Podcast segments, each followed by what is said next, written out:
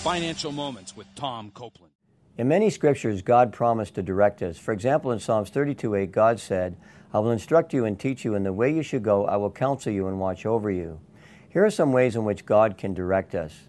First, God can provide his peace or lack of peace regarding a particular proposed financial decision. Jesus said, Peace I leave with you, my peace I give you. Secondly, God will often direct us through his word. Your word is a lamp to my feet and a light for my path, Psalms 119, 105. Thirdly, God can direct us through godly counsel, Proverbs 12, 15. And fourthly, through the Holy Spirit, God can speak to our hearts and minds. Jesus said, My sheep hear my voice, I know them, and they follow me.